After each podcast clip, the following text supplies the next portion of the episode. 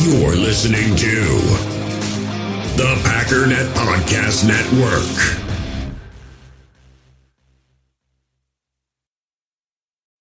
When you need mealtime inspiration, it's worth shopping Kroger, where you'll find over 30,000 mouth-watering choices that excite your inner foodie. And no matter what tasty choice you make, you'll enjoy our everyday low prices, plus extra ways to save, like digital coupons worth over $600 each week. You can also save up to $1 off per gallon at the pump with fuel points. More savings and more inspiring flavors make shopping Kroger worth it every time. Kroger, fresh for everyone. Fuel restrictions apply. With threats to our nation waiting around every corner, adaptability is more important than ever. When conditions change without notice, quick strategic thinking is crucial. And with obstacles consistently impending, determination is essential in overcoming them. It's this willingness, decisiveness, and resilience that sets Marines apart. With our fighting spirit, we don't just fight battles, we win them. Marines are the constant our nation counts on to fight the unknown. And through adaptable problem solving, we do just that. Learn more at marines.com. The power sweep actually is the is the lead play in our in our offense. Tell the tackle, take the defensive end if he's over him. If he's not, you drive down the first man who is inside. Pull back and get him. Take the first man outside the offensive tackle. No one goes. Go right by them and field inside. If the YN has the linebacker taken out, he cuts inside. The YN has the linebacker in, he comes all the way around. If you look at this play, what we're trying to get is a seal here and a seal here and try to run this play in the alley.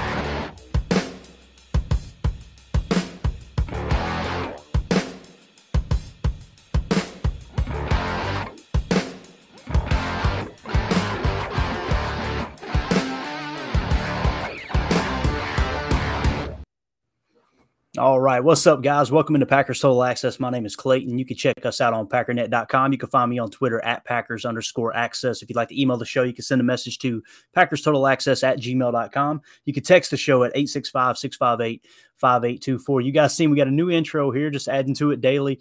Um, I want to give a special shout out to a website called spreadoffense.com.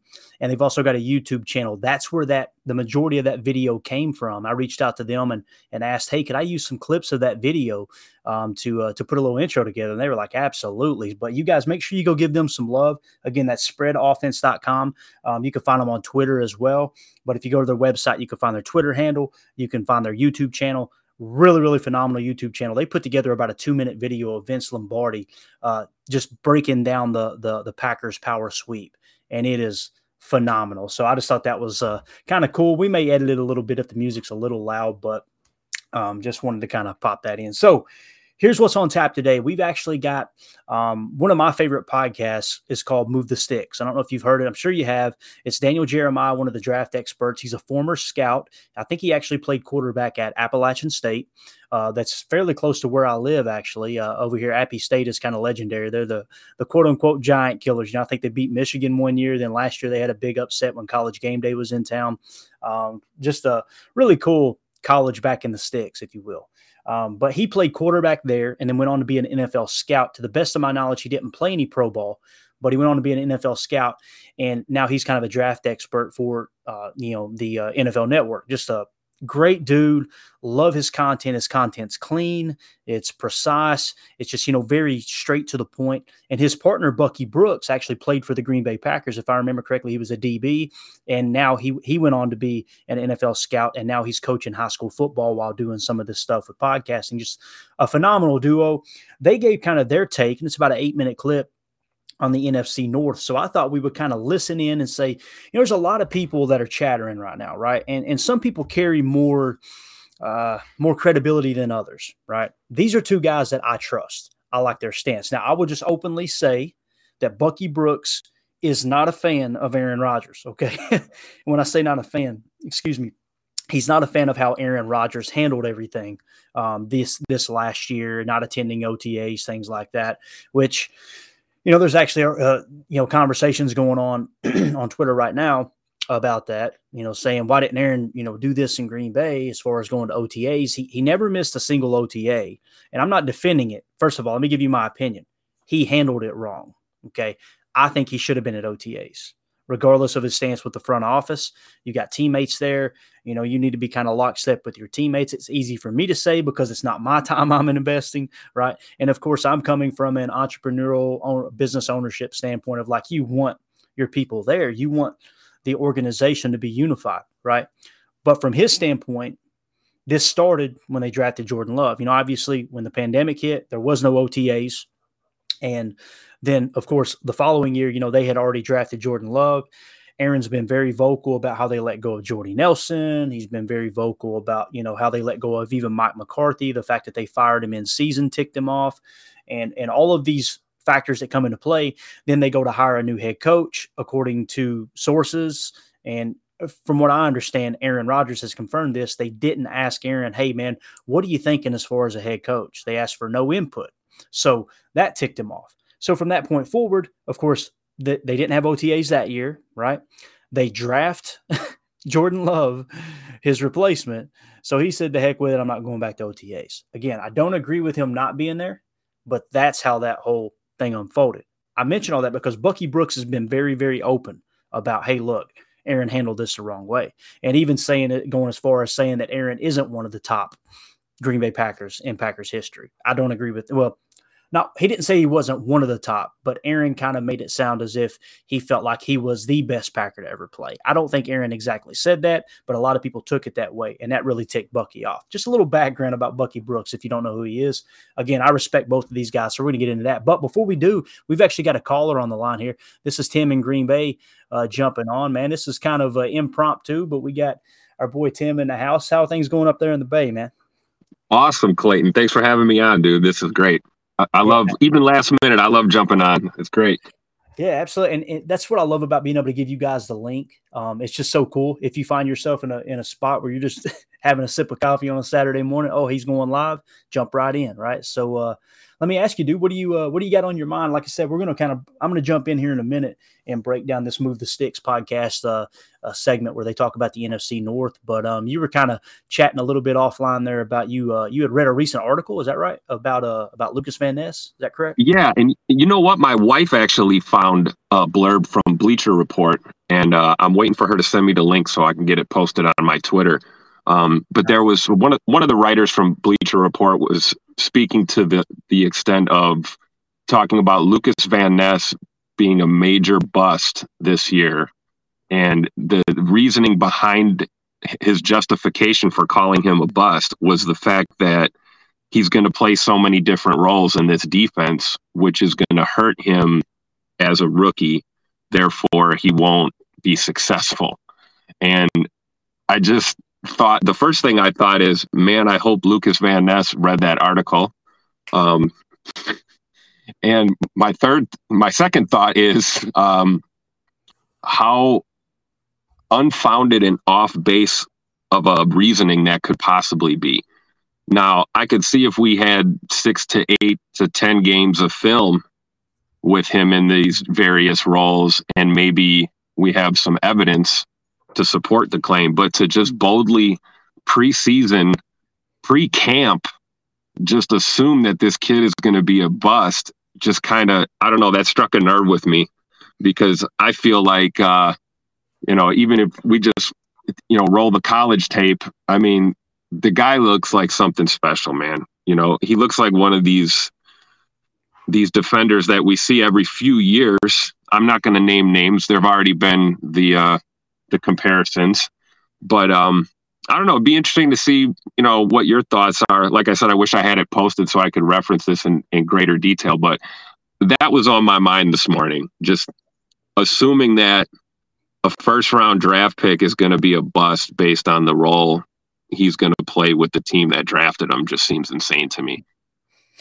Yeah, now we're on the same page with that. Um, you know, when you mentioned kind of the the gist of the article there, it caught me off guard. You said it, it kind of irritated you, man. I could feel my ears getting hot. It's like, why do people go out of their way to try to tear people down before we haven't even seen them on the field? You know, um, mm-hmm. you know, like even Justin Fields, the Justin Fields talk, and we'll get back to Lucas Van Ness, but you know, we yes, we make fun of Bears fans because they are so convinced he is just going to be, you know, a top five QB. And nothing suggests he's going to be a top five QB. He might be like Ryan even gave him credit and was like, this, he may be the most, the most effective rushing quarterback in the history of the game when it's all over, right? We're not, not denying that. But to pretend like you've seen something up to this point to suggest he's going to be a good quarterback is crazy. But going in after that draft, you know, immediately following that draft, people weren't going, you know, I didn't hear Packer fans going, oh, he's going to be a bust. He's going to be horrible, blah, blah, blah. I feel like our fan base is fairly reasonable when it comes to talking about rivals. You know, I've heard Packer fans giving Lions a lot of credit for the way they handled mm-hmm. last year, and they're kind of trending up, right? But for whatever reason, people want to attack the Green Bay Packers and suggest someone's a bust before you even see them on the field is just that is absolutely mind boggling to me. Um, now, as far as you know, the reasoning for it, and again, I need to go read the article, and, and Tim's not suggesting that's all the article says. It's just conversation piece here. I'd like to get in there and read it, but to suggest he's going to be a bust because he's going to play all over the line is just crazy. Like, first of all, people people have done it, right? And and all defenses are a little bit different. You know, if you guys haven't listened to the Playmaker podcast, or I'm sorry, the Play Caller podcast, um, it's phenomenal five part series. Have you heard that yet, Tim? No, you know that's on my notes from the other night. Um, I got to rewatch some other pods, and there's some other things I got going, but that's on my list. I got yeah. sidetracked last night. I was watching the the quarterback on net on Netflix. Yeah, so I was good, I was bombarded with that. But um, no, I want to get to that. That play callers looks looks phenomenal. Like, Bro, it is. It is like I I'm almost almost convinced NFL Films is involved with it. That's how good it is. It's, and and it's so it literally just tells the entire story of the Shanahan tree. And it, and it's everything that I was pounding the table screaming last year going we are not running Shanahan's offense. We run McVay's offense because everybody's put their own spin on it. And even, you know, uh, I think his name's Andrew Whitworth, the, you know, the, the great left tackle that won a Super Bowl uh, with the Rams and then went on to uh, uh, you know, uh, worked for Amazon Prime, their Thursday night coverage, just a phenomenal offensive lineman. He even joked, I'm pretty sure it was his voice that I was hearing that was joking and said, These guys are just in a pissing contest with each other. Like they, you know, they'll go, Okay, he, he did it in 11 personnel. I'm going to go do it in 12 personnel. Okay, he did it in 12 personnel. I'm going to go do the same thing in 13 personnel. And there, and it's funny when you, if you were to draw out the entire Packer playbook, you see the Shanahan offense in a multitude of looks, but the thing that it, it really confirmed for me was what I was seeing on tape. When I pulled up Shane Waldron's tape in Seattle last year, I didn't see Shanahan's offense. When I pulled up McVay's tape the, the last three, four years, I didn't see Kyle Shanahan's offense. When I pull up the Packers offense, I didn't see Kyle Shanahan's offense. The, the same passing concepts are there, the same sift looks are there, the same bootlegs are there, the same pre snap motion is there, but they all do it out of different looks. And the thing that triggered McVay – into using 11 personnel was he looked up and seen Cooper Kupp on the sideline and was like, why do I not have my best players on the field? I can accomplish the same thing by getting my best personnel on the field. So that's essentially what it kind of got into. But the reason I brung that up is because uh, it, it kind of triggered with this whole Lucas Van Ness thing is you you you want to get your best players on the field. And if that means playing multiple multiple positions, that happens all the time across the league. In no way, shape, or form should that predict someone being a bust. That's just that's mind boggling, dude, to me. I mean, and, if anything, it would give him a greater chance at success, right? I mean, yeah. he's he's going to see the field more. I mean, we talked last time I was on with you guys, with you and Jacob, we talked about Quay Walker and how he was thrown into the fire in his rookie year, um, playing a lot of snaps. And so for a guy like Van Ness, I mean, the more snaps that this guy gets, the better. I mean, I don't and, and looking at his size and stature and athletic ability, I mean, he could probably play anywhere on that defense other than maybe corner. so, yeah. I mean, I, I, don't know. I think I think a lot of it comes with the territory as Packer fans, as you know. I think, you know, the rest of this league, you know, you're either you either love the Green Bay Packers or you love to see the Green Bay Packers lose. That's that's, that's exactly just right. how people are. And I get it. You know, it ain't easy being the greatest organization in the history of pro sports. You're going to have a lot of haters. So, I mean, I understand, but um, I'm I'm just looking forward to uh, to this season, man, for for so many reasons. But you know, I think Van Ness is going to be the real deal. And of course, like we said at the beginning, only time will tell. We need to we need to see. You know, preseason will be interesting. You know, get some simulated live speed type of reps, and then going into the the first quarter of this season, um, you know, we'll see what's up with Rashan, how soon he's going to come back, and and you know play a major role. But I, I think there's a lot of opportunity for Lucas Van Ness, and I don't care if it's inside, edge, you know, whatever. I mean, put him on the nose, whatever. Like let the guy play. let, let the guy play. You know, let the kids play. That's what I said. You know, I said yeah. that three, four months ago. Let the kids play. Absolutely. And you know, he he actually played a little nose. When I say nose, he wasn't lining up there to to control two gaps, but there was one play in particular where he did. He took a double team to the right, shedded it, and made a tackle as the quarterback tried to uh, kind of scramble up the middle as he, you know, left that void.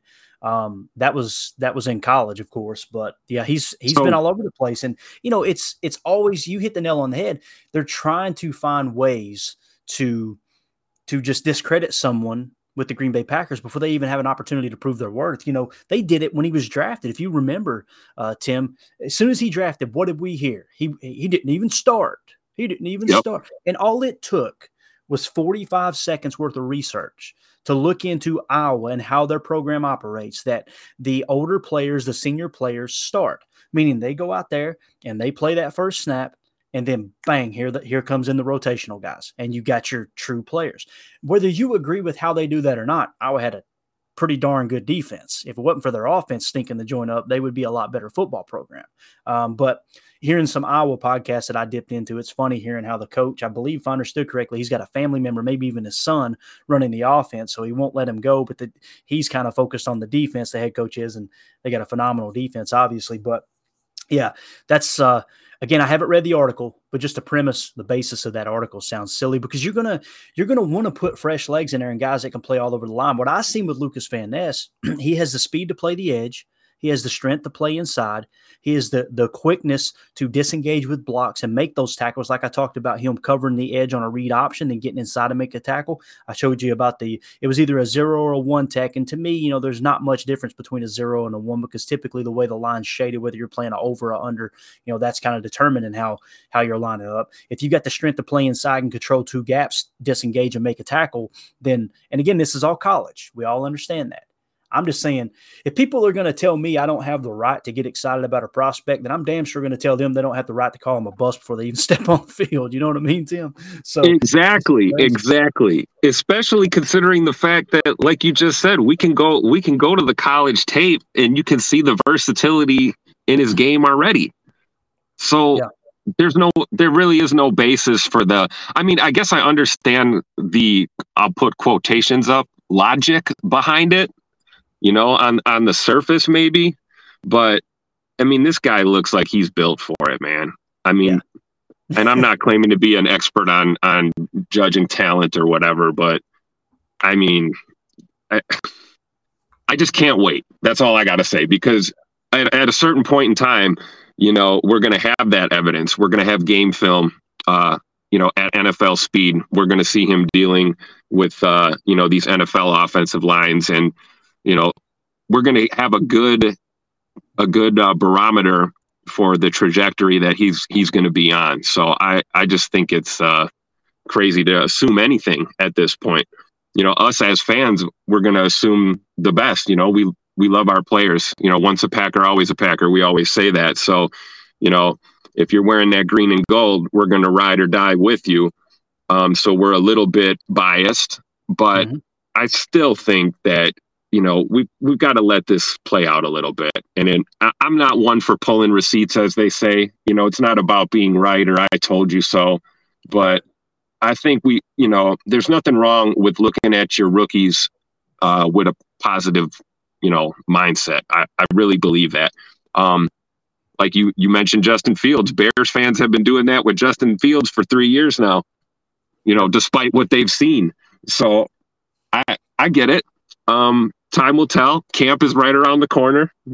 You know, it's gonna be a it's gonna be a hell of a season, man. I got a feeling. It's gonna be exciting, man. We don't know how it's to unfold. I'm with you though. I'm the closer we get to the season, I'm feeling a little bit better about. I just love it. I keep the doubt rolling in. Keep it rolling in. I, I love it because all it's going to do is light a fire under that team. It's going to light a fire under Matt LaFleur, and uh, and I, I, am telling you, it's it, it's it's going to be a whole different feel because in the past it was kind. It was like I don't know how you felt, Tim. I'll let you go after this. When we won a game with Aaron Rodgers at the helm and everybody expecting us to just win 13 games magically every year, I, I would lean back and go, "Phew, glad we won it." you know, rather yeah. than you know, rather than going, you know, hey, look, we understand only one team can come out victorious today, but this year it's you're going in and you're kind of feeling like, yeah, it's us against the world, man. Let's go. Let's see if we can win eight games. Let's see if we can win nine games. If they come out and they somehow win more than 10 games, I am going to be I'm going to be hard to contain on the post game show. I'll just put it that way. so. you and me both. And I, I think that this staff is going to do, um, I think they're going to do a good job with, with the youth on this team because that's one of the things that, you know, you know, you got to, it's one week at a time and you can't get to 10 games without one game. And so I really hope that they have that mentality, that one and zero oh mentality every week, that we just climb a new mountain every week you know, we got a kind of got an earlier bye this year, if I believe. Were we like week six bye or something? Week seven? Let me check. Uh, I don't. Yeah, I don't have the bye actually wrote in, so I have to look at the dates. Yeah, I, I, believe it's a little bit early. Um, but I, I think you know one game at a time, one one uh, set of preparation at a time. Let's not worry. You know that's what I'd be telling my guys if I had a, if I had a squad of young, talented guys with no ceilings sky is the limit. It's like you want to wrangle that excitement and that that talent in and get them focused week by week and we'll worry about the big picture when we're there you know like yeah we got to you, you know you always talk about the middle eight which is i believe the the most crucial thing for this season is going to be that middle eight and how this team does how do we close out that first half how do we start that second half um, because you alluded to this before. We're going to see um, the false starts. We're going to see the uh, personnel communication issues. We're going to see, we might even see 12 men on the field kind of thing. It just things like that are going to happen, especially early in the season. And I think it's important for us to realize that it's not about how you start, it, it's about how you finish. And uh, I think this team's going to do well this year. And, you know, I'm excited, Clayton. It's going to be yeah. great. Same, man. Same. And you were right. It, it was week six. It looks like is when the bye is going to be. So that does help quite a bit um, because they're going to go to Vegas for Monday Night Football on October 9th. Then they'll have their bye, and then they got to go back out on the West Coast or, or close to the West Coast there in Denver. A pretty good long uh, road trip there the following week after the bye. So, you know, it kind of looks ugly when you just look at the schedule and go, God, we're doing a lot of traveling, but that bye being mixed in between those two is nice. And of course, playing on Monday Night Football before the bye, you get an extra day of rest going into Monday Night Football, and then it doesn't affect, you know, giving you a short week the following week. So that should help. But Tim, I appreciate you jumping on, man. I, I I'm glad you bring that up. Like I said, or like you said, throw it up on your Twitter and I'll go check out that article for sure. I'd like to hear what they got to say. I'm sure it'll have me throwing stuff against the wall, but I'd still like to hear it, you know. Appreciate you joining us though, man. Y'all have a uh, an awesome Saturday afternoon here, bub. Awesome. Yeah, we're heading uh, up north, as they say in Wisconsin. So uh, I'll be sure to tune into the rest of the pods today. And uh, yeah, I'll get that posted up on my feed at some point here. Thanks for having me on, Clayton. I appreciate it as always. Yeah, absolutely. It's funny, man. As soon as you said that, my my German Shepherd Lincoln laying down here kind of growled in his sleep. I think he's jealous that you're going up north. So, man, whatever. Uh, there you go. Appreciate you, buddy. Y'all have a great day, man. All right, you too. Thanks, Clayton. Right, see you, bud. Bye. All right, that was Tim in Green Bay. Appreciate him hopping on. Um, so, like I said, I've got a couple of uh, producers here in the uh, in the studio today. I've got my German Shepherd pups, are a little over five months old now. We got Lincoln and Etta, and uh, they're in training. So this is a test here. Hopefully, they don't get loud. Um, they're they're napping right now. They've been told we we keep it down. We stay quiet today, so we'll see uh, how the training's going. Right now, they look like they're in a coma though, so I think we're good. Um, let's do this. Let's go ahead and jump. Uh, first of all, Jacob, uh, chimed in in the chat, said, listening at work. What's up, fellas? What's up, Jacob? Looking forward to having him on another live stream a little later today. We're going to be going live again at 5 Central, I believe it was, 6 Eastern, if I remember correctly. And we're going to get on and talk a little Christian Watson. I'm excited about that. Uh, that may may evolve. Jacob, be prepared. It may evolve into a little chalk talk segment because I got some uh, some highlights lined up that we can kind of break down. It's going to be a lot of fun. And then, of course, tonight, I'm sure you guys have seen on Twitter – um, I'm going to be having Dusty Evely on the pod tonight, 8 p.m. Central, 9 p.m. Eastern, and we're going to talk about uh, that that podcast series by uh, uh, Jordan Rodriguez that's uh, on the Kyle Shanahan coaching tree. The, it's called pl- the Play Callers, and it's not going to be anything like we're going to critique it or try to explain this or that. We're just me and Dusty Evely being a couple of nerds that love watching college football or watching football tape in general. Um, we're going to get together and uh, and just have a conversation about it. Hey man, what'd you take away? What stood out to you? What did you learn? That type of thing. So if you guys want to learn a little more about schematics, as we do, again, we're not we're not sitting here claiming to be professional and experts on it but it, you know the more sets of eyes the more sets of ears that you have on a subject a podcast a book a play whatever it may be then the more we can all learn together and that's what we're out here to do. So let's do this. Let's go ahead and jump into what the title um, talked about. This is two former uh, nfl scouts actually talking about the green bay packers and we're going to get on here and just kind of see um, what's uh, kind of what's uh, popping across the league when it comes to people that I trust talking about, hey, look, here's uh, you know, here's how we see the NFC North unfolding, more or less. Okay. And again, Daniel Jeremiah, former NFL scout, now works for NFL Network. Uh, Bucky Brooks, former Green Bay Packer, former scout in the NFL, uh, now a high school coach and still doing podcasts here with Move the Sticks and other things, other coverage. Um, let's see what they had to say about the NFC North. Again, this comes from their podcast. I want to give credit here. Move the Sticks with Daniel Jeremiah and Bucky Brooks. I'm sure you probably already heard of it. You probably subscribed. If not, go give them a subscribe, give them a like, give them a follow, rate it, all that stuff. But here we go. In the hobby, it's not easy being a fan of ripping packs or repacks. We get all hyped up thinking we're going to get some high value Jordan Love card, but with zero transparency on available cards and hit rates, it's all just a shot in the dark. Until now. Introducing slab packs from arenaclub.com, the only repack that provides real value, a complete view on all possible cards, and clear hit rates for each one. Now, when I buy slab packs on Arena Club, it finally feels like I know what I'm getting.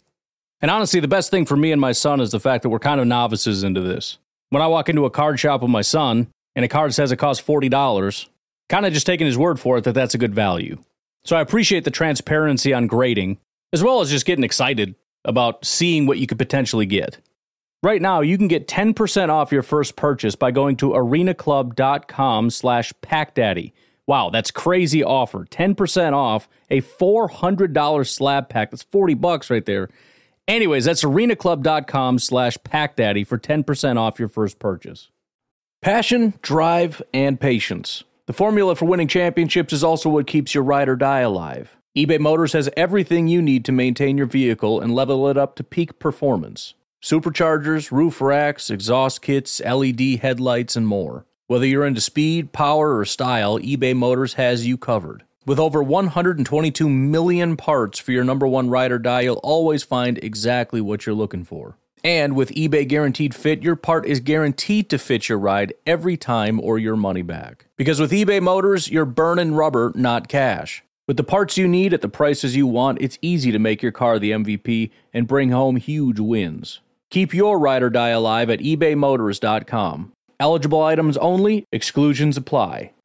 We all have smartphones, and we all know they're pretty amazing, but they also can be amazingly distracting, especially when we're around other people. So, US Cellular wants us to reset our relationship with our phones by putting down our phones for five. That's right, a company that sells phones wants us to put down our phones. And to see what we find, learn more at uscellular.com forward slash built for us.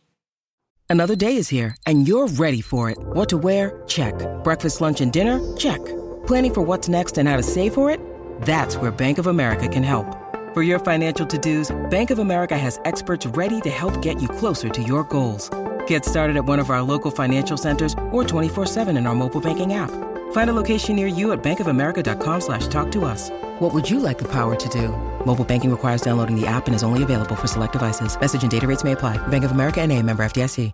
Hit you on here, and we're gonna have a little bit of a abbreviated episode today. But um, NFC North, and this is not just to uh, placate Nabil here, uh, but I know you've done some work on this division and how you see it looking as we head into the fall. I've I've I have not seen what you wrote, so I've jotted down the order. This is so early, but the order I think this thing ends up finishing up. Uh, I'm curious to see how how far apart we are. What do you got? Okay, so in this, I, I feel like there's been this black cloud over Green Bay because they lose Aaron Rodgers and everyone's like, oh my God, what are they going to do? Mm-hmm. Yeah, Jordan Love is not Aaron Rodgers, but this is a really good Packers team. I mean, you look at their personnel, and I know people take them to task for not expending first round picks on offensive skill players, but they've expended a lot of first round picks on defensive players. You go back, I think, in their, they'll try maybe eight first round picks on the defensive side of the ball, like DJ. So, in my mind, when the Packers head into this season, Matt LaFleur has to acknowledge that this team is different than the previous teams that he coached. He can lean into playing more complementary football, more situational football, where maybe the defense leads the way. So a lot of pressure is on Joe Barry to make sure this defense plays well. But DJ, they run the football. They got young pieces in Christian Watson and those things. And Jordan Love just got to hit the layup. He makes the plays. I believe this team can win the division all over again. Because as much as I love what Detroit has done, I still have questions about their defense. Minnesota had a ton of turnover. Where's like Justin Jefferson and who else on offense? and then with Chicago, there's a lot of buzz and excitement about Justin Fields.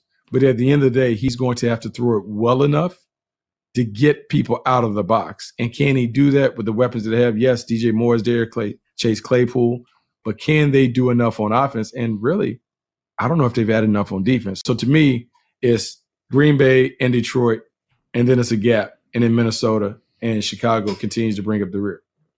All right, it's interesting. I have a different order here, but I, I want to piggyback on what you were talking about with Green Bay and ask you this question: Is there a chance that Green Bay is this year's Seattle? Where quarterback moves on. We assume we assume the team that got the Hall of Fame quarterback is going to explode yeah. and take off, and we assume it's going to be a nightmare scenario for the team that just lost the quarterback. Is there a chance that this Green Bay team has a bunch of young emerging players that we get excited about, like we did with Seattle last year? Well, yeah, you can say addition by subtraction, maybe because Aaron Rodgers is doing stuff in New York that he didn't do with Green Bay. He's really invested in the young guys in New York. You've seen him be around him. You've seen him taking the games. He's done all of the good stuff in New York. He didn't do that last year with Christian Watson and those guys. Well, now what happens is you have Jordan Love, who probably had to throw to those guys last offseason, had to work with them some on scout team and those things. There may be a better synergy and connection between Jordan Love and the young playmakers and pass catchers on the perimeter. That right there is going to bode well for Matt LaFleur. Really, the key to me is not even the quarterback. The key to the Packers' success is Matt LaFleur. How does Matt mm-hmm. LaFleur handle? Okay, I don't have a four time MVP.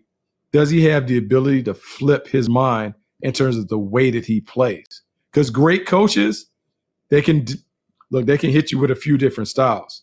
Does Matt LaFleur have the capacity to change his offensive approach based on what he has to complement what should be a defense that is much better than their offense this year? Um, no, it's going to be a lot of pressure on him. It's going to be different for him for sure, but I think in some ways it might be invigorating a little bit. Uh, getting should be. work with Jordan Love. It should be. It, it should, be. be. It should be. Uh, if we're if we're all aligned, because you know this, DJ. If I'm yeah. your coach, you're the general manager. Uh, when we made the pick for Jordan Love, we should have been aligned anyway. Because yeah. you you've run it past me. Hey, what do you think? Oh man, I can work with him. This okay. Now it's time to work mm. with him. And yeah. so my only thing with Matt LaFleur in the past is he was so hanging to, clinging to Aaron Rodgers. And I understand it, rightfully so, four time MVP. But you still got to build up the young guy because at some point we knew this was going to come to pass. Jordan Love was going to be the quarterback of the Green Bay Packers. And so, have they done enough? Has Matt LaFleur done enough to build him up to get him ready to play winning football in Green Bay?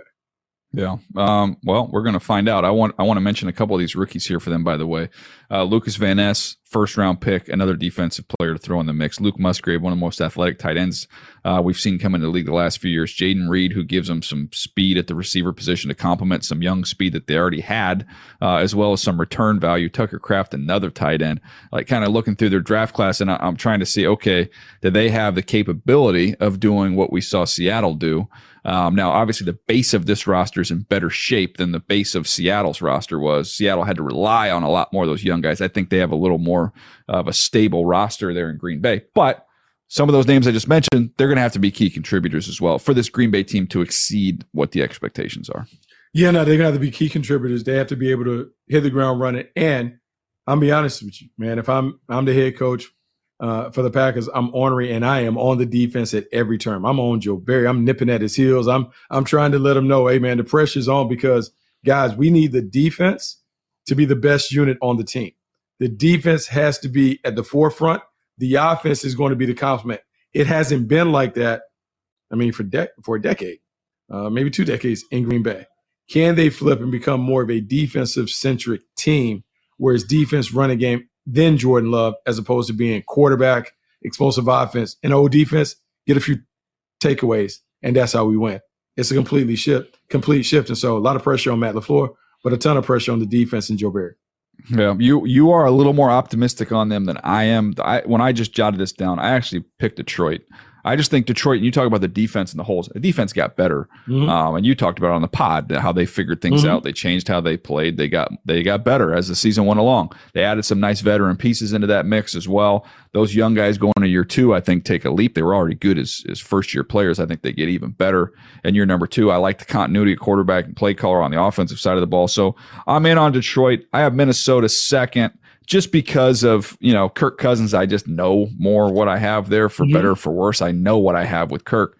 Uh, whereas with Jordan Love, it's a TBD. So I, I, had Detroit, Minnesota, Green Bay, Chicago. The one thing I feel like, you know, I'm hopeful for Chicago that they're going to get things going. They still feel like that's clearly the fourth team in this division.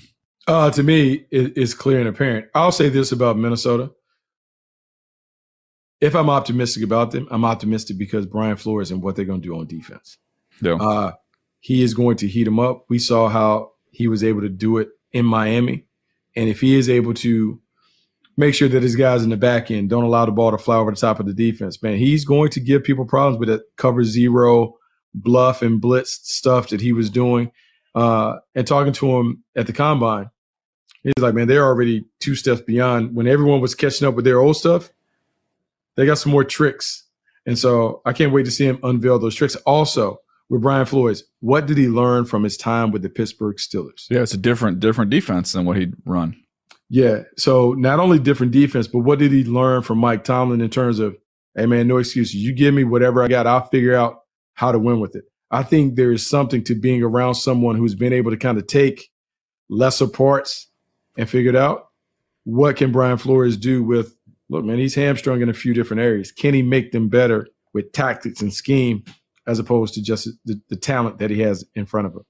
Yeah, it's going to be an interesting division, and and you look at what they do on the defensive side of the ball as well as you know, can this offense take another step? A nice job there, Kevin O'Connell last year. Can they continue to progress and, and move forward? That'll be interesting to see there with the Minnesota Vikings. Um, our next episode, Buck, coming up later this week.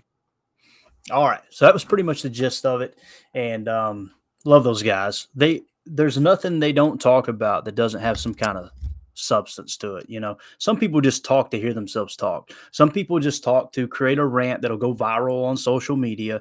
And, you know, that, you know, Colin Cowherd, bingo, there you go. Right. Which, you know, I got to admit that used to didn't be my cup of tea. Right. But here recently, I've enjoyed stuff like that because as soon as I see it, I know Ryan's going to go fire back and I'm I'm here for it 100%.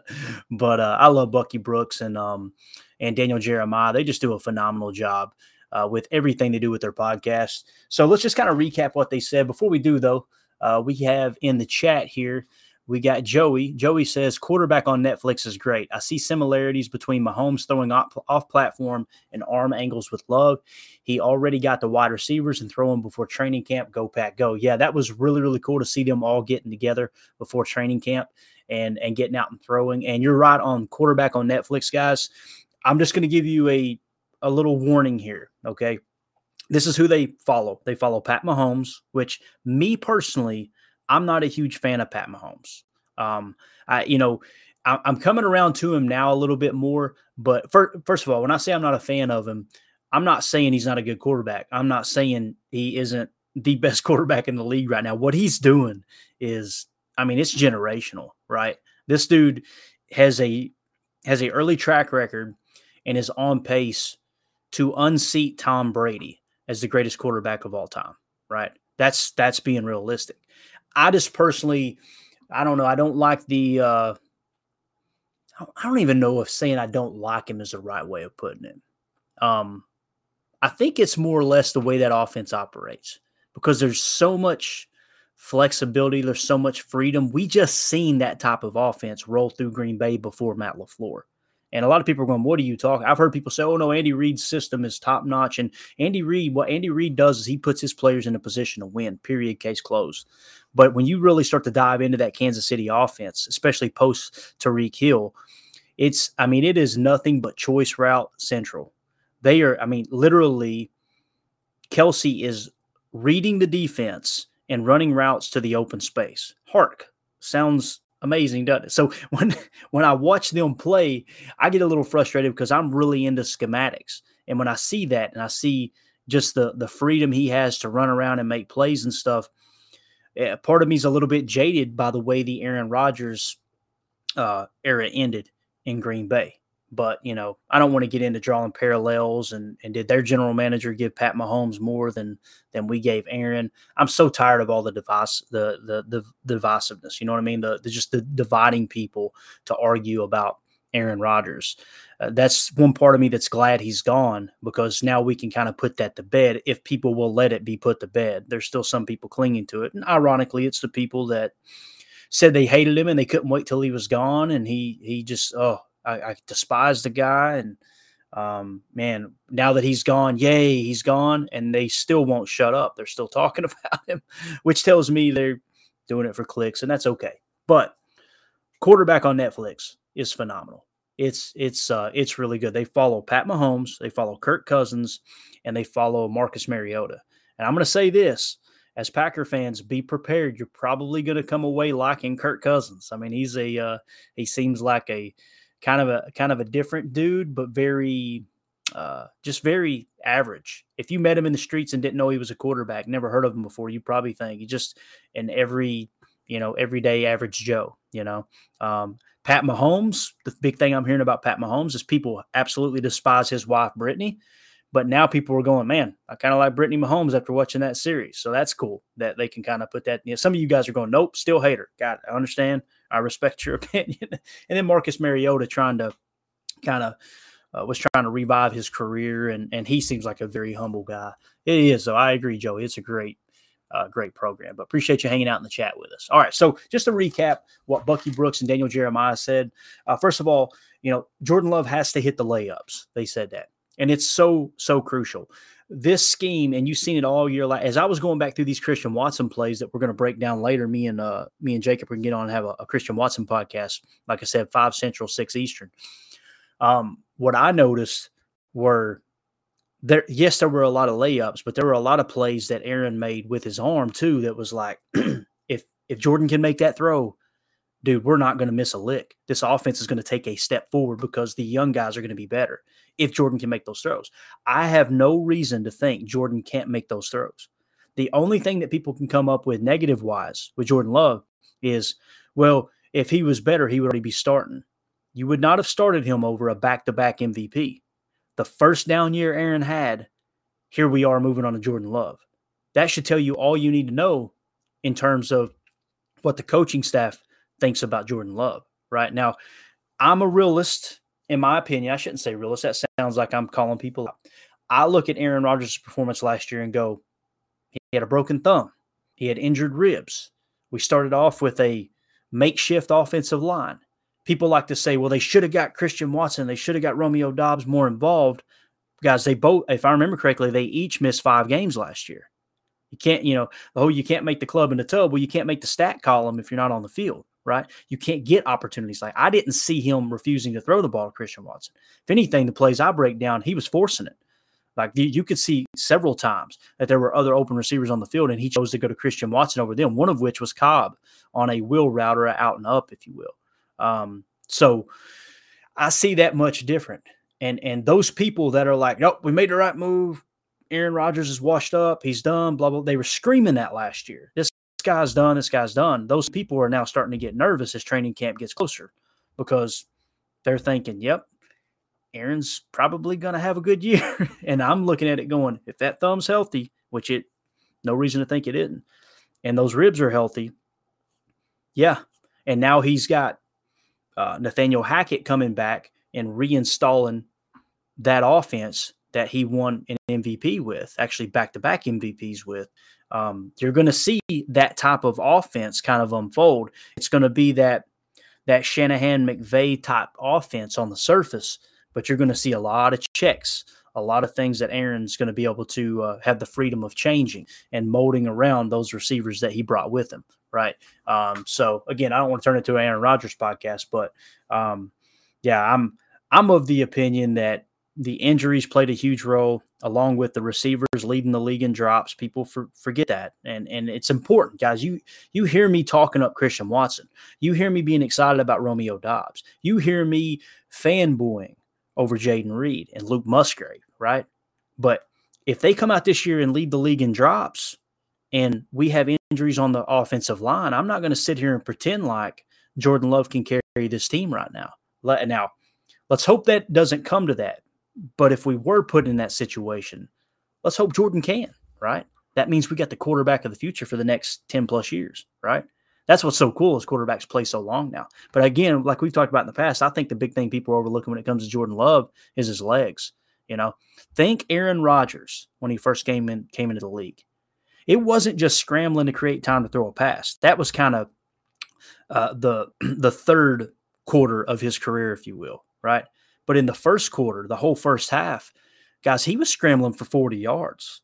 He was anytime they caught them in a two high man, look, as soon as those DBs turn their back, if that first or second read button there, he's he's immediately looking at the edge, manipulating the pocket, getting out and taking that thing off for, you know, 30, 40, 50 yard runs, right? Um, I think you've got that element with Jordan Love now. Me being an Aaron Rodgers fan, you didn't have that the last three years, guys. And and Grant, he had some great running plays right? You know, the the famous where he shrugged Jalen Ramsey off and scored a touchdown, and the Packer fans pointing at Jalen on the ground laughing, right? But that wasn't like quickness and speed. That was savvy with a little pump fake and making a little move and, and getting in the end zone. Jordan Love, I think, is going to have some wheels. They ran a very similar 40 time. Here's what's crazy Jordan Love is taller than Aaron Rodgers and Brett Favre. Okay. Jordan Love has larger hands than both Aaron Rodgers and Brett Favre, right? And Jordan Love ran a similar 40 to Aaron Rodgers, I think in the same ballpark, maybe even a little bit better than Aaron Rodgers, right? And has a faster 40 time than Brett Favre. He has a much higher vertical jump than Aaron Rodgers. Physically, he is a better athlete than Aaron Rodgers. Now, can he pick up the game the intellect it takes to run that offense, run any NFL offense? And can he place balls the same way that Aaron Rodgers did? Can he throw with touch? I know this his deep his deep pass looks pretty dang clean. That's just my opinion. It's does he have the touch on the intermediate routes? And this offense, as they kind of try to drift back to no pun intended, you guys, if you've listened to play callers, you know what what I mean by drift. But if they drift back to this uh the basics of uh, LaFleur's offense, that should help him with those layups, right? Um, and you know, according to Bucky Brooks, he said it's Green Bay and Detroit at the top. Those are going to be the two teams battling, right?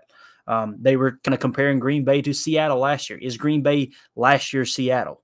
Right? They talked about that. Um, it, it, sounds like Daniel Jeremiah thinks the Packers have a better roster this year than Seattle did last year. So what? What's what the you know the common denominator there, right? Like can Jordan Love play at Geno Smith level from 2022? The only time will tell. You know, um, let's see here. Uh, he, you know, one thing that Bucky said: Can Matt LaFleur change his approach? Guys, he already has, and and not specifically with this team. You know, we don't know what 2023 is going to hold as far as schematics and all that. But when you say, can he uh, can he change his approach? all of these coaches in the Shanahan tree have changed their approach. We're going to talk about it tonight with Dusty. But it amazes me how many people say this isn't this isn't the system. This isn't LaFleur's system. This isn't LaFleur's guys. Every single West Coast offense they have ran. I had a guy the other day tell me, you know, that they're running Aaron Rodgers' offense. They're not running Shanahan's off. They're not running, you know, LaFleur's offense. I'm like, really? How so? The motion's gone.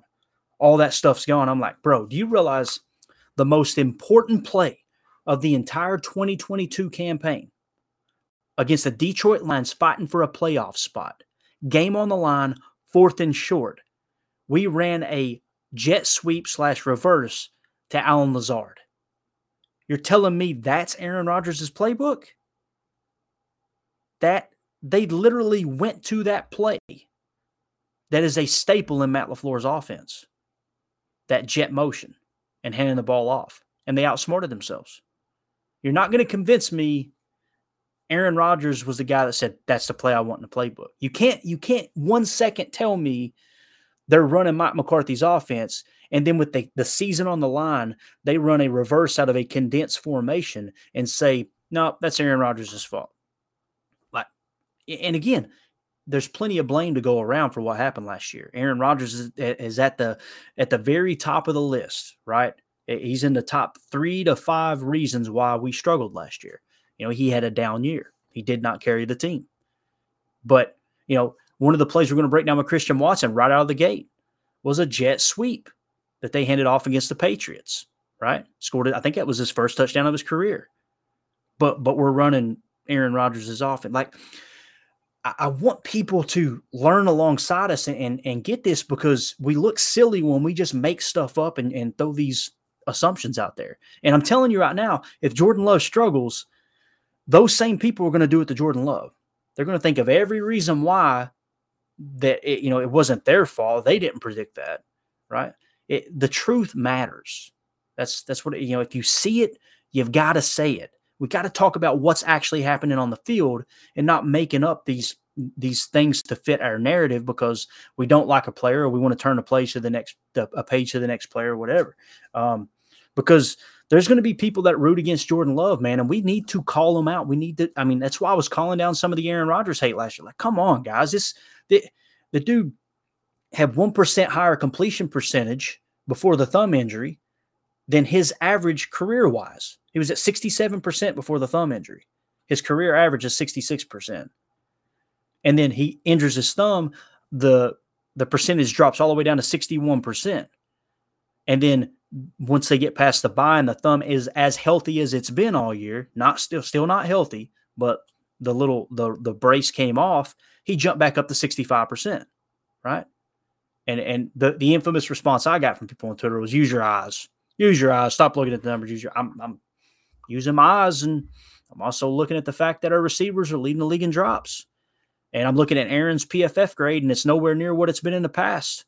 Right? That tells me Aaron's having a down year and other people on the team are having a down year. One plus one equals two. That's why we suck. I mean, let's call it like it is. Right. But as far as Matt LaFleur changing um, his approach, he's already proven he can do that. When they were in Washington, we'll talk about this tonight. They ran, they literally, Shanahan does an excellent job on that podcast explaining what they did. You know, they are an outside zone team, right? They draft RG3. What what does his skill set provide you? Right. He's one of the fastest quarterbacks in NFL history. He's also a, a decent passer. I don't think he was a great passer, but I think he was, I would say he was a good passer. He won Offensive Rookie of the Year, right? So what Shanahan did was he brought him in and said, okay, he runs the read option. Let's study the read option. We want to run the zone option play, right? Okay. Well, the way that people are uh, busting up the zone, uh, the zone read is they're attacking the mesh point. What if we put them in a pistol where they can't guess which side we're running to? So now on the strong side of the formation, we could run our outside zone scheme right? And attack uh, attack a weakness. And when they overload that side, because we're in a pistol and not a sidecar, they don't know which side we can run to. We still have the threat of running outside zone either side, but they're now they're they're watching the tape and they're all in this uh, Pete Carroll style cover three defense, this cover three zone that got really really popular at that time, right? So as they start to protect the strong side and play wide technique, why don't we run a read option off the backside and boots off the backside, right? Utilizing his speed. So, guys, when we say Shanahan's offense, we're not running Shanahan's offense. We got away from it. Guys, it has evolved. It was literally Shanahan running the read option with outside zone principles in Washington. He goes to Atlanta and they run what they called nitro, which is hurry up, muddle huddle. West Coast, mainly passing. And off of that, the run game really picked up. But that's how Matt Ryan won the MVP that year, right? Then he goes to San Francisco and he looks at his roster and goes, What do we have here? What's our strengths? We got arguably the best fullback to play in the last 20 years in Kyle Juszczyk. Let's add some 21 personnel. And it evolves into that. McVay goes to the Rams, and what happens there? McVay goes to the Rams. He looks up and goes, "How in the hell is Cooper Kupp on the sideline? I need to I need to build this out of 11 personnel." They build it out of 11 personnel. That's how that came about. Then Matt LaFleur gets to Green Bay. What does he say in that in that podcast? He says, "I look up and I go, Aaron's a pretty darn good player," and he giggled like this is arguably the best quarterback to play ever, right? You know, from a arm talent standpoint, four time MVP. Ed tired of me talking about Aaron. She just grown. Um, Four time MVP, right? Um, and he said, oh, and Davante Adams was arguably the best wide receiver to play in the last five years. Why don't we build this offense around them? So, how do you do that?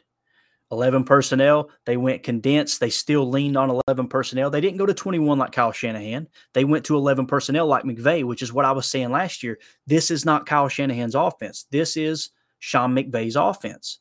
This is Shane Waldron's offense. Shane Waldron was with LA when they won the Super Bowl, got over the hump. He goes to Seattle. Seattle takes off because they're running McVay style offense, right? Now, they did it well with a lot of empty looks.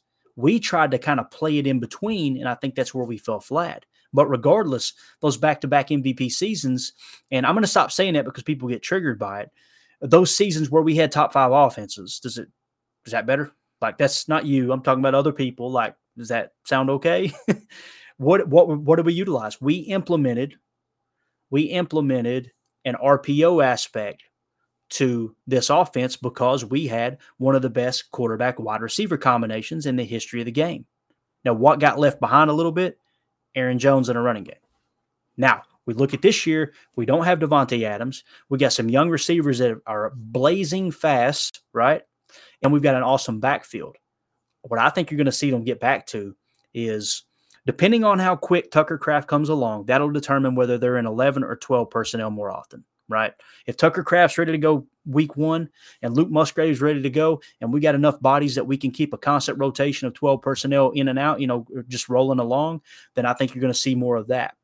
But if we don't have that, they may lean on 11 personnel because the two two of the most experienced people in this offense right now, as silly as it sounds, is Christian Watson and Romeo Doubs with the amount of snaps they played last year. So um, I don't know. I'm excited to see how it hit. Uh, but young players have to hit the ground running. Is exactly what we just talked about. That was another note they said. Uh, pressure is uh, is on the defense. You need to win with defense. Then the running game, then Jordan Love. Take everything off of Jordan Love's plate and let's ease him into this role and let's play great defense. Let's commit to the run more than we ever have, like Shanahan committed to it two, three years ago, right? Um, and the, the big thing that really stood out to me that I loved is they both, you know, Bucky Brooks said he's going to be between Detroit and Green Bay, and he he wouldn't be surprised if Green Bay wins the North, right? When he talked about, or Daniel Jeremiah said he thinks Minnesota is in first, Detroit second, then Green Bay third. I think both of those are very realistic. But the thing I love is they both said Chicago's last. I love it, dude. I love it because you've got think about who is propping Chicago up, saying they're going to run away with this thing and Justin Fields is going to win MVP. And then think of the people who are coming from the approach of now Chicago's still last in the division. Which one do you trust more? The people that are trying to get clicks or two former NFL scouts, one of which is the top draft expert at NFL Network, and the other one who's coaching high school football and actually played in the National Football League, right? Uh, that's kind of how I look at it. So, um, and again, the the last thing I'll just say here, real quick, because it's not a Vikings podcast, obviously, what he said about uh, Brian Flores I'm well, well aware of. Um, there's a lot of people that are going, oh man, they completely can this defense. Their defense is going to be trash, blah, blah, blah. Brian Flores cut his teeth and studied under the greatest head coach in NFL history, definitely the greatest defensive minded head coach in NFL history, and Bill Belichick. That's where he learned defense. And that's where he learned bullseye defense, the bullseye approach. And I don't have time to get into that, but it's very, very specific it's very man coverage heavy. But then last year, what did they talk about? Who was he with last year? As an assistant, he was with the Pittsburgh Steelers. Totally different defense. So he's got to study under two of the greatest defensive head coaches in NFL history in Bill Belichick and Mike Tomlin, right? Now, what he showed on tape in Miami when he was the head coach was a lot of cover zero, a lot of bluff, a lot of blitz, that type of thing, right? After he's been with Mike Tomlin, don't be surprised if he starts missing in some zone blitz. Because I think things could get really, really uh, interesting in Minnesota. And again, this isn't a Vikings podcast, but for those people who are just riding off the Vikings defense as though because they got rid of a lot of players, they're going to be trash. Players win them, coaches lose them. I, I say that all the time, right? And and and I understand that completely. But you're talking about a guy who's one of the one of the best defensive minds um, here recently, and you know, even in some spots where you didn't have the players to to perform at that level. You know, Miami, name one defender in Miami that Flores had. You're probably going, uh, like I am. Now I'm sure there were some good ones. I'm sure there were some good ones there. But don't don't write him off for having a top 15 defense. I wouldn't be surprised if he has a top 15 defense. Heck, even a top 20 defense, from what I understand, will probably be an improvement from last year, right? And we can't sleep on the fact that they won 13 games. So um, just a lot to unpack there, man. I got to wrap it up. We're at the 57 minute mark. I plan on making a 30 minute podcast here, but Tim got me fired up talking about football in Green Bay. Find out Jacob's in the house. I, I don't want to shut up, man. And uh, appreciate everybody rolling through. It's always a blast hanging out with you guys. Again, we're going to be going live again at 5 Central, 6 Eastern. Uh, appreciate everybody dropping through in the chat. Like I said, Jacob, Joey, you guys uh, everybody that's watching on YouTube and Twitter, thank you guys uh, for uh, dropping by. Also, for those of you listening on the pod, we'll probably get this live uh, today, I would imagine, on a Saturday. Uh, we'll make it go live. And then uh, the next podcast will go live on Sunday. And then the next one will go live on Monday. So you guys will have content for the early work week there as we get into July and we got training camp right around the corner. So appreciate everybody uh, making us a part of your day listening to the pod. As always, let's go out and be the change we want to see in the world and go, Pack, go. The power sweep actually is the is the lead play in our in our offense. Come and tackle, take the defensive end if he's over him. If he's not, you drive down the first man who is inside. Pull back and get him. Take the first man outside the offensive tackle. No one shows. Go right by them and field inside. If the Y end has the linebacker taken out, he cuts inside. The Y end has the linebacker in, he comes all the way around. If you look at this play, what we're trying to get is a seal here and a seal here and try to run this play in the alley.